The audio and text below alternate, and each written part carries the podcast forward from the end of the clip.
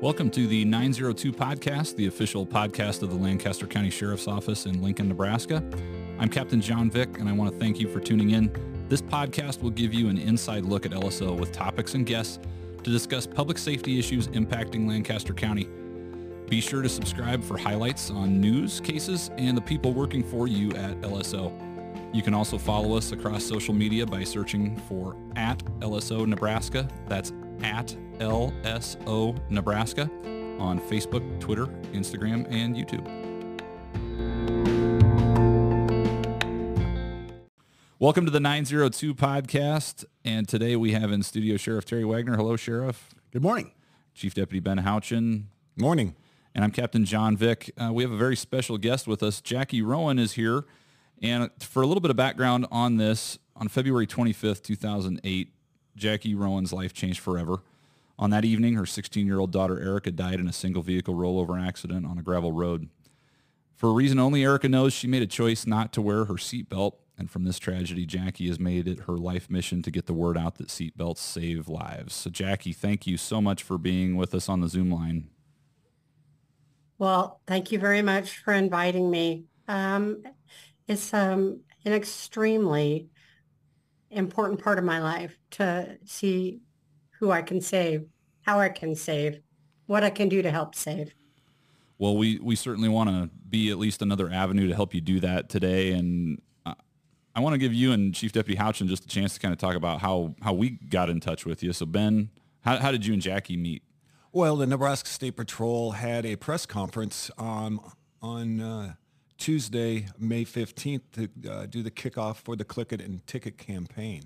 And so the sheriff wasn't going to be there, so I uh, was uh, volunteered to go out and do the press release. So voluntold, I voluntold, yeah. yeah. So I, out I went on that, and um, so there was other law enforcement agencies, Lincoln Police Department was out there, and the Nebraska State Patrol. So uh, when also they had a guest uh, speaker, I would say, for the uh, press release, and that was Jackie. And that's the first time we ever met.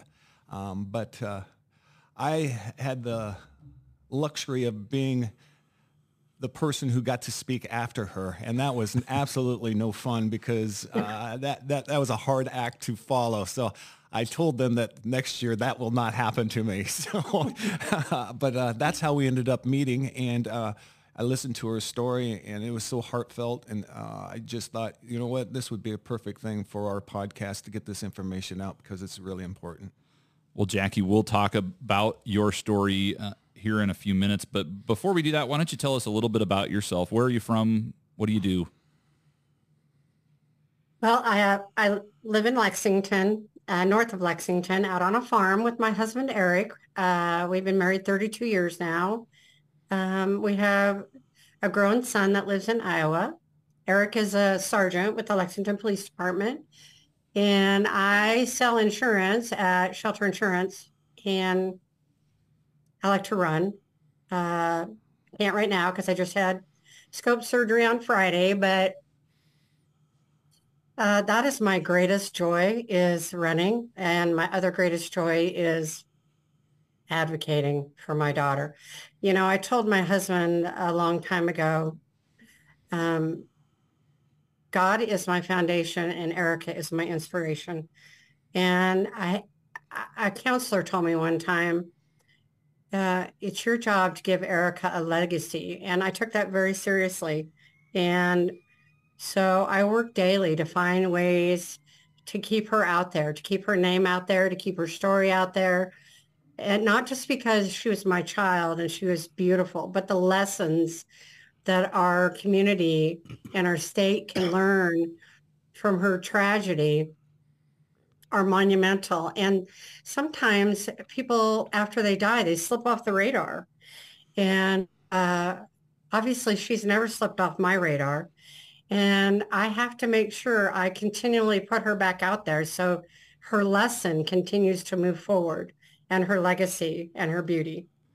Well, tell us a little bit about Erika and who she was. So Erika was a sophomore at Cozad High, and uh, she was, you know, your atypical 16-year-old. She loved to shop. Um, but she was really, really, really, really, really close to me. Uh, we were extremely tight. Um, she was an advocate. She was a defender of the weak. Passionate, passionate child, uh, very devoted to her God. Um, she wasn't perfect. I don't like to paint her as perfect. She wasn't, but um, she was mine. So to me, she was perfect. And, um, you know, she had a really, uh, uh you know, she's just like, I guess, every other teenager. She didn't think that anything bad could happen to her. I don't know how many times I heard, Mom, you need, you just need to chill. And I would tell her, Erika, uh, I, you don't understand. I can't live without you. And, and nothing bad is going to happen, Mom. Uh, okay. So, uh, you know, we were law enforcement. So Eric had little spies out there looking at her all the time. so sometimes you thought maybe you had a little safety net because, you know, you'd get that proverbial phone call. Uh, Erika is over here doing this. And so then we'd call her and she'd say, who's telling on me? And her dad would say, don't matter. Now you can come home. So, you know, we, we thought we had, we thought we had enough of a net on her that we could keep her safe. And um, like I said in my speech, don't ever think it can't happen to you because it can and it will. Before we before we dive into that story specifically, I you know on on my sheet here I've got her her middle name Joy, and and when I when I heard a podcast that you'd done previously, you told the story about her middle name. How did how did that come about? Her middle name is um, my dad would be so mad if I said this, but that was my dad's middle name. And his name was Alan Joy. So when I was pregnant with Erika, I had thrown a few names around to Eric. And he said, well, you know, Joshua, you got a J name. So I think the, this one should be an E name. I said, well, we are not having an Eric Jr. And so uh, I threw out Evan for a boy and his middle name is Wayne. And I threw out Elizabeth or Erin for a girl. And he said, well, what's wrong with Erika? And I said, oh, whatever. And then uh, I said, well, then it's going to be Erika Joy after my dad. Very nice. And she was so proud of that name. That was just everything she was. She really, and my license plate says run for joy. Hmm. Yeah. Oh, that's cool. That is. We'll be right back.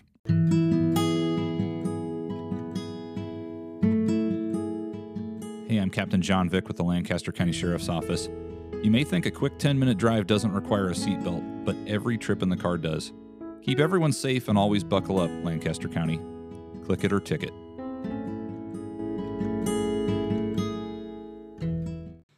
So that brings us to February 25th, 2008. Uh, it's just a little over 15 years ago now. But what uh, what was Erika doing um, around that time? What what year was she in school? She was a sophomore. Uh, we had just gotten back from Dare to Share. And uh, she was very, I was the youth leader at church and she was really, really, really, really, uh, it was amazing to watch her at church. It was like she came to life. It was like that was her place. Um, and she just came alive. And, you know, she was in catechism and she picked out her song and nobody else could have that song. And uh, so we, it was that, but that was her place. That was her biggest thing. She, but she loved football games. We loved to go to the Cozad football games. She's in the pep club and I have a video of her singing, uh, and it's horrible, but it's funny.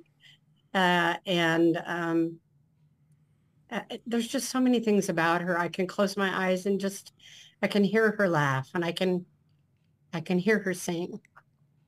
She was just so much fun. So how how did that day how did that day unfold um, for you? What what uh, what took place? So it was really a normal day. I mean, you know, you get up, you go to work. You, she always stood at the side on the count. She always leaned up against the counter And she had this little yellow bowl that she would eat out of, and she would eat her cereal out of it. And we would uh, talk about our day and what we were going to do. And um, she went to school and I went to work. Eric went to work. At five, we got home. We made spaghetti. We had a young lady staying with us um, that had been displaced and uh, was a senior. And her, I was bound and determined that child was going to get to graduate with her school. So we were, she, we had moved her in with us the day before on Sunday. And uh, a lot of people don't know this part of the story. And um, Erika and her were really, really, really, really, really super close. So it was easy for me to tell my husband, oh no, she's staying here. She's going to graduate from here and she's going to graduate from us. And so they both went off to school. They both came home from school. We made supper, spaghetti. And at seven, Erika and Molly came out of the bedroom and Erika asked if her and Molly Joe could go dra- drag Main for a couple hours and be home by nine. And I said, yes. Uh, and gave him the stern, evil mother eye. And then I said, do not leave the city limits. Wear your seatbelt. And I love you. And she said, I love you most. And it's what she always said. And at some point, she dropped Molly Joe back off because Molly Joe's room was an absolute nightmare disaster and it needed to be all her stuff needed to be put away. And I should have walked out. I should have walked out into that driveway. It's one of those shoulda, couldas. And I didn't. And after that, it's like I was studying to be an insurance agent. So I had put all my stuff away and went into the bathroom, was washing my face. And Eric came in and said, honey, uh, there's there's two girls at the door and they said Eric has been in a car wreck. I said, well, tell her to get her ass home. And he said, and he just stared at me. And I said, so like a bad car wreck? And he said, I guess. So we went out the door and there's these two girls standing at the door. I still can't tell you to this day who they were.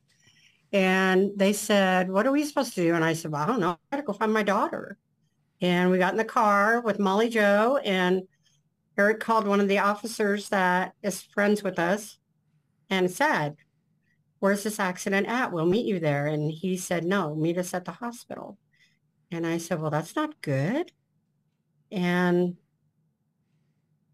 we went to the Cozad Hospital and Dr. Cole put us in a little room and he made us wait and wait and wait. And at one point he came out and he said, the driver is awake alert, and complaining of a headache. So it was Erika's car. So technically in your head, you're saying Erika's awake, alert, and complaining of a headache. And one of her friends was standing there and said, that means she's okay. And I said, well, when I touch her and I see her and I hold her, uh, then I'll know she's okay.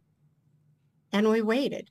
And if I hadn't even like realized that the hallway was filling with people, law enforcement, because that's who our family was. That was our village, was law enforcement. And more and more of them were coming in, state patrolmen, deputies. And uh, I just kept pacing. And Dr. Cole came out and I knew he was looking for me. I knew he was. And I looked at him and he looked at and he said, Erika wasn't driving. I said, then where's my daughter? And he said, she didn't make it. She's gone. And then life was over. And the girl that was driving walked away. They didn't even take Erika to the hospital. They took her straight to the funeral home. I just, I don't remember much after that. It's very fragmented after that. Somebody took me home. Somebody took Eric and I home. I don't know who drove. I got home and my house, my dog was gone. There was two pots of coffee, a whole bunch of chairs. And uh, I just can't even begin to tell you the fragments of the mirror after that because it just shattered. It just shattered. And I was non-functioning, completely non-functioning for a long, long time. My sister Pam told me it took probably five years before I said, I remember. I cannot begin to tell you the devastation that this child's death left. Oh, I, you know, I just, I can't imagine anything as a parent. I just can't imagine anything worse happening than losing your child. And, um, oh gosh, how, how difficult this must be for you. That's the hardest part, I think now, Terry, is so many people think it should be over. It should be done. It should be put away and I should be okay. You can't. I had a friend came up to me one day and she shook me by the shoulders, literally shook me by the shoulders and said, I want the old Jackie back. And I said, well, she died on February 25th. I, this is not a story for sympathy. This is a factual thing that a grieving parent endures every single day of their lives when their child is taken from them. And Erika's was completely, uh, it, it didn't have to happen. It did not have to happen. When she got out of that driver's seat, she obviously didn't put her seatbelt back on.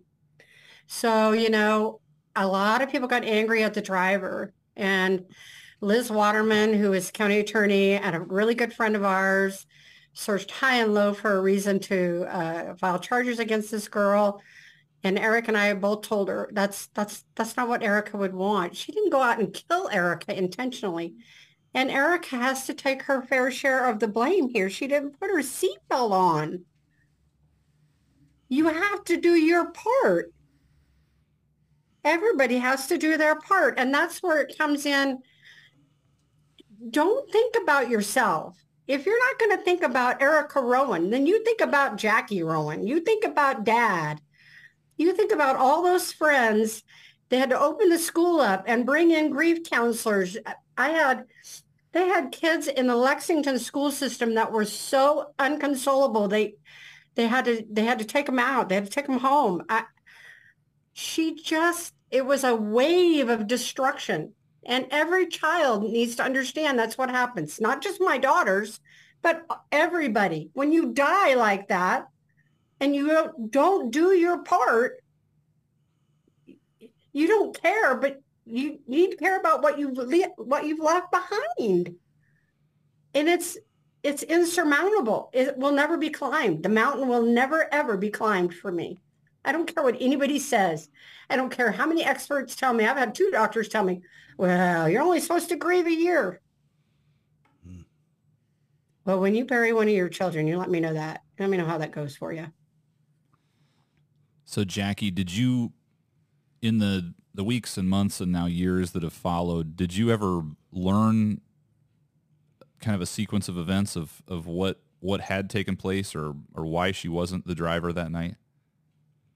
Uh, no, I just know that, you know, my husband, law enforcement that he is, he was just adamant that number one, uh, our family not see the pictures. Uh, he was just adamant. And um, they wouldn't let us see Erika after she died. So again, there's no closure because I didn't even get to touch her hand. I didn't, I didn't get to do anything. Um, all I know is that at some point, I don't know when, I don't know where, she picked up this other driver. I never asked because after the fact, I decided it didn't matter. It wasn't going to bring her back. Uh, the biggest, the biggest thing was she had been told by her mom and dad several times not to let anybody else drive her car, and she knew to wear her seatbelt. These were things that were repetitive and were done on on a nor- an everyday basis. These are what you do, Erika. You don't do this, you don't do this, you don't do this. And so she knew and she didn't do it. And that's her fault. And a lot of people want to blame somebody else. I blame the no seatbelt for my daughter, uh, and that's her fault. And uh, and my heartbreak and my and my misery and loss is because Erika didn't put her seatbelt on, pure and simply. Did she usually? Did you know? Did she wear her seatbelt? Did you have any reason to believe she never wouldn't be wearing it at any time? You know, she was a huge seatbelt advocate. In fact, I got a personal Facebook message from a gentleman one one night. Didn't even know him. I can't find the message now. I should have saved it. Uh, it was from a dad in Cozad that has three daughters, and he sent me a private Facebook message that said, "You don't know me, but we know Erika. My daughters and I drove through Runza regularly, and your daughter would be at the window, and she would always ask the girls if they had their seatbelts on. They nicknamed her the seatbelt girl. So needless to say, they were devastated when your child died in an accident with no seatbelt on. Hmm. Yeah, we have no answers. You know, and the gal and the guy that lived about a quarter of a mile down the road, they saw it. Uh, they saw, he saw the accident, the husband did, and he ran in the house and said, there's been an accident, dial 911, grab blankets and a flashlight. And she ran down the road and she said, I was so scared. I talked to her about seven months after Erika died, and she said, I was so scared at what I was going to see. And um, she said, don't ever let them tell you that she was ejected. She was not. She said, we broke the windshield out to get her out. And I told my husband that, and he said, then why did she die? Uh, and that just made him sadder. He, because then it really didn't understand why she died because she wasn't ejected. Um, and I asked her if Erika ever had a pulse, and she said no. So Hmm. they said she died instantly. That's what her death certificate says. Well, although Erika died that night, uh, her her legacy and her story certainly lives on uh, through you and your family and all the things that you've done since. So tell us a little bit about where things went from there and what what is Erika doing through you now?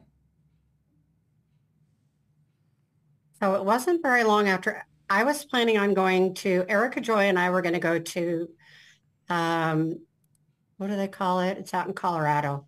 It's a run out there, out in the mountains. Is that the Pike? Bolder Boulder. Pike okay. Some Boulder, yeah. Yeah, Erika and I were going to go to Bolder Boulder, and she was going to run it, and she was going to beat her mother. Ha ha ha.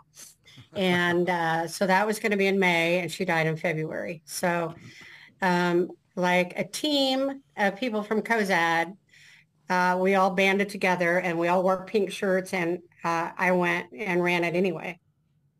Uh, it's the fastest I ever ran it, but it was on pure adrenaline.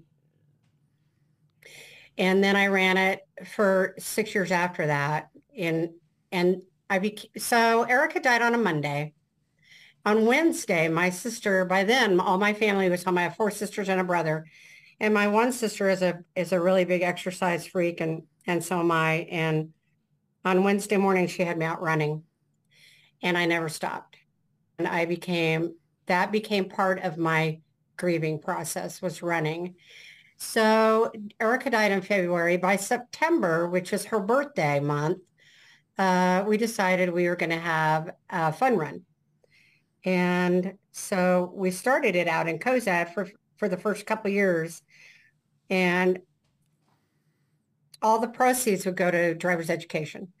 And we would pay for kids. They had to do essays, had to answer questions. They had to really, really, really, really be serious about driving and what it means to get behind the wheel of a car and wearing your seatbelt. And we would give out so many scholarships, whatever money we had gained, we would give out. And sometimes we just take money out of our own pocket. We did it for seven years. And the last year we gave out 54. Wow.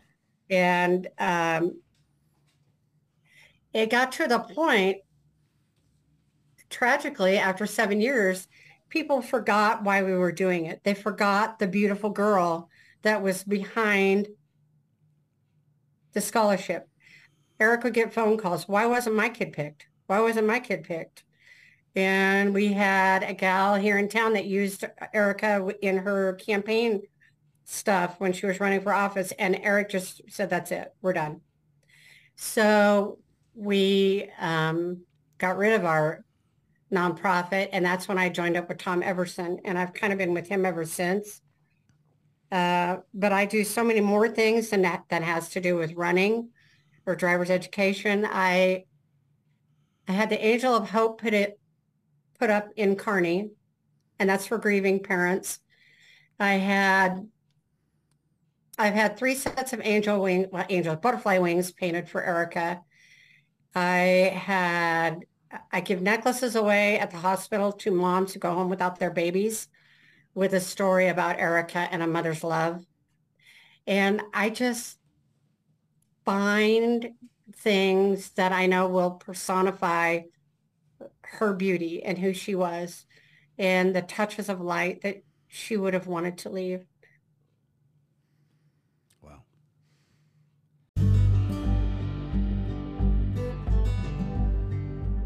Hey Lancaster County, seatbelts, booster seats, and car seats are some of the most effective steps you can take to prevent injury and death in a crash. The National Highway Traffic Safety Administration estimates that seatbelts reduce the risk of death amongst front seat occupants of passenger cars by 45%. Seatbelts also reduce the risk of moderate to critical injury by 50%. Wear your belt every time, every trip. Click it or ticket.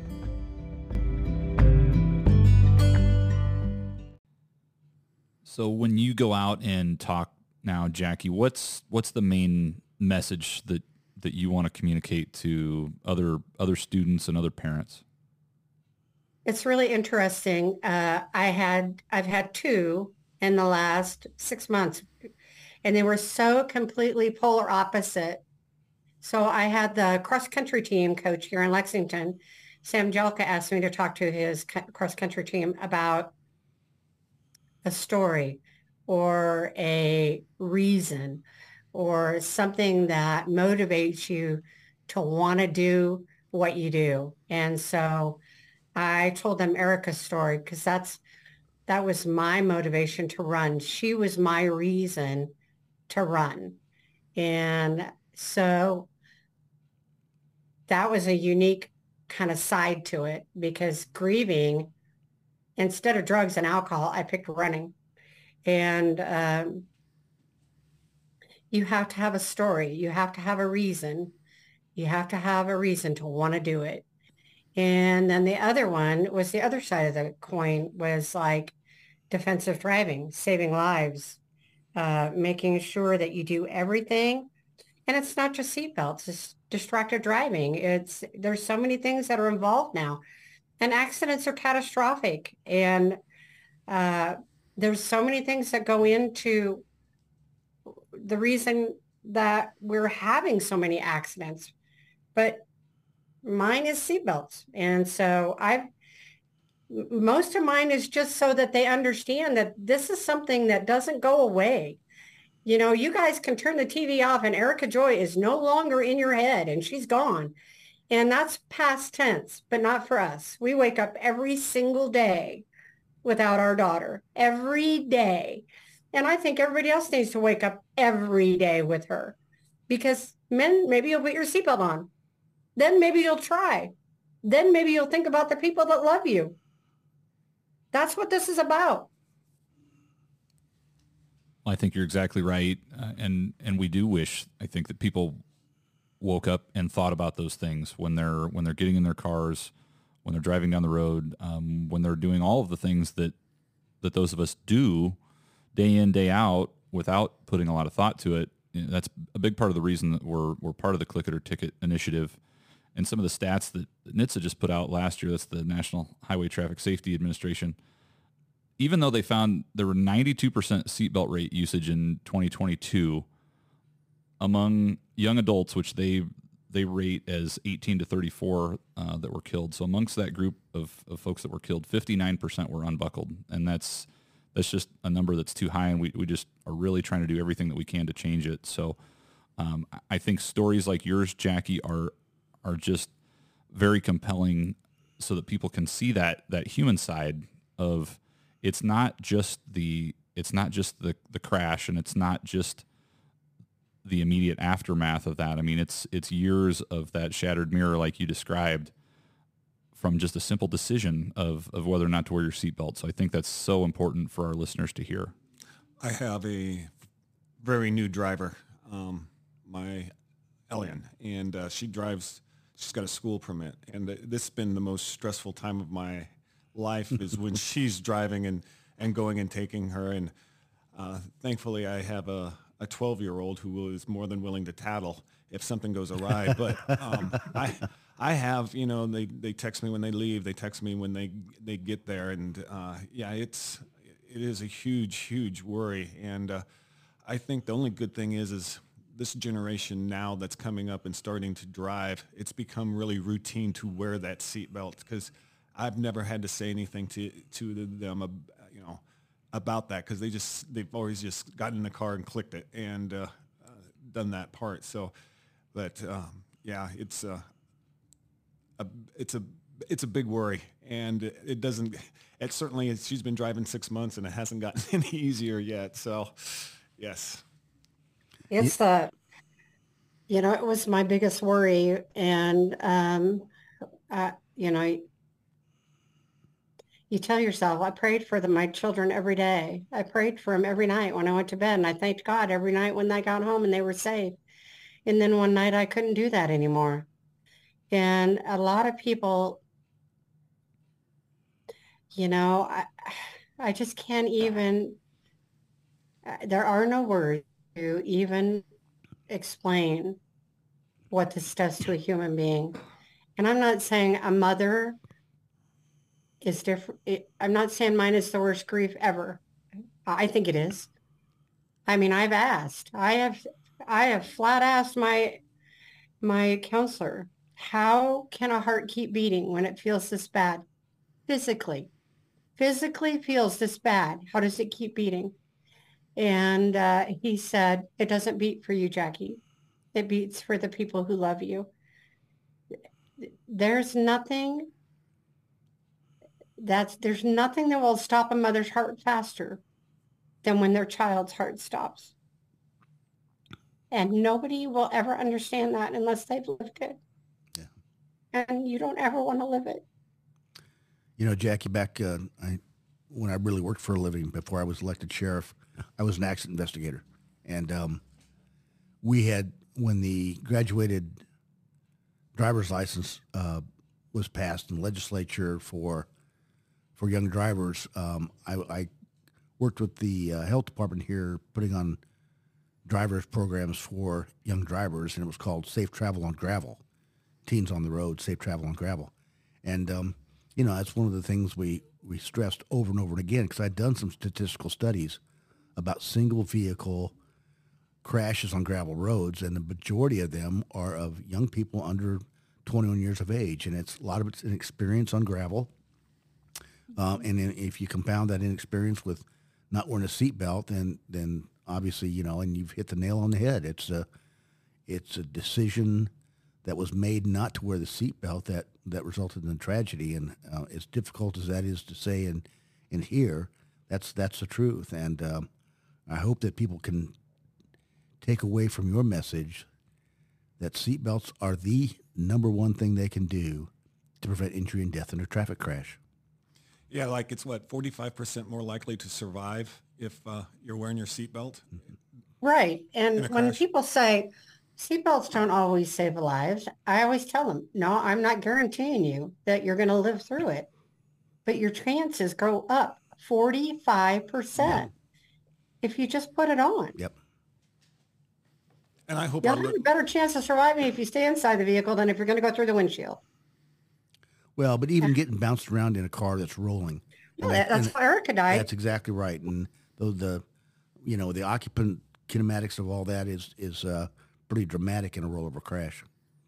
And I don't know how, you know, you, you hear so many stories through the years. People told me she uh, ended up in the driver's seat, laying on the driver. People, and finally, you just have to stop listening because as a mom, as the mom, I can't go back there anymore because every time I do and the story changes, it's like I have to redo it all again. And it's it's more than my system can handle anymore. I can't do it anymore. She's gone. Uh, I go visit a grave every week, every day. It used to be every day. At least I've gotten past that. Uh, I just tell people, if you have your children, you have everything. If you have your children, you have everything. And if you don't think you do, you come along for a ride with me to the Kearney Cemetery and we'll have a chat. Mm. I can give her now is flowers. Well, Jackie, I think the thing that we'll just never know is is how many lives have been saved by hearing Erika's story and and by hearing your story. And so I think the work that you're doing now is is just so important. We appreciate you um, coming on with us today and and being a part of getting that message out. And it's certainly something that we're we're committed to here at the sheriff's office in Lincoln. Uh, but thank you so much uh, for your time today. Any other thoughts before we wrap up? Well, gosh, I don't know. Um, my thoughts are if you if you want and if you can go it's like the gal that saw Erika when she found her. She said she had nightmares for like seven months. So I sent her a stack of pictures of Erika when she was silly and when she was happy, when she was beautiful. And I told her to look at those and see who Erika really was.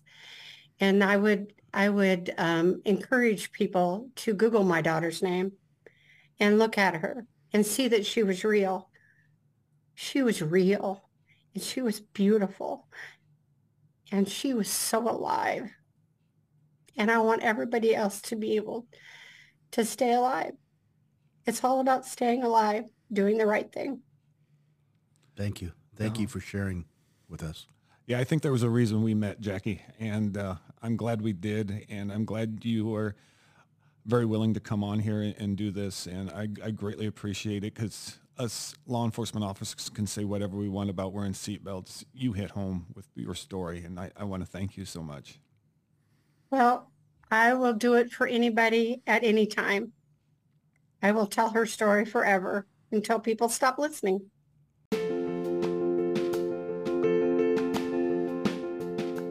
That's all the time that we have for today's episode of the 902 podcast. As you're listening to Erika's story, we hope that you'll join us in remembering that seatbelts do save lives. Lancaster County Sheriff's Office is taking part in this year's initiative with the Click It or Ticket campaign. And if we don't see you on one of our traffic checkpoints, we hope that you will be wearing your seatbelt if one of our deputies contacts you during one of our saturation patrols. This is all done in an effort to drive home the message that seatbelts do save lives, and we want all of you to reach your destination safely. Please be sure to follow the 902 podcast on Spotify, Apple Podcasts, or wherever you enjoy listening to podcasts. You can also connect with us on social media via Facebook, Instagram, Twitter, and YouTube by searching for at LSO Nebraska. Lastly, be sure to send us an email if you have comments, questions, or suggestions for future episodes by reaching us at lso at lancaster.ne.gov. Thanks for listening.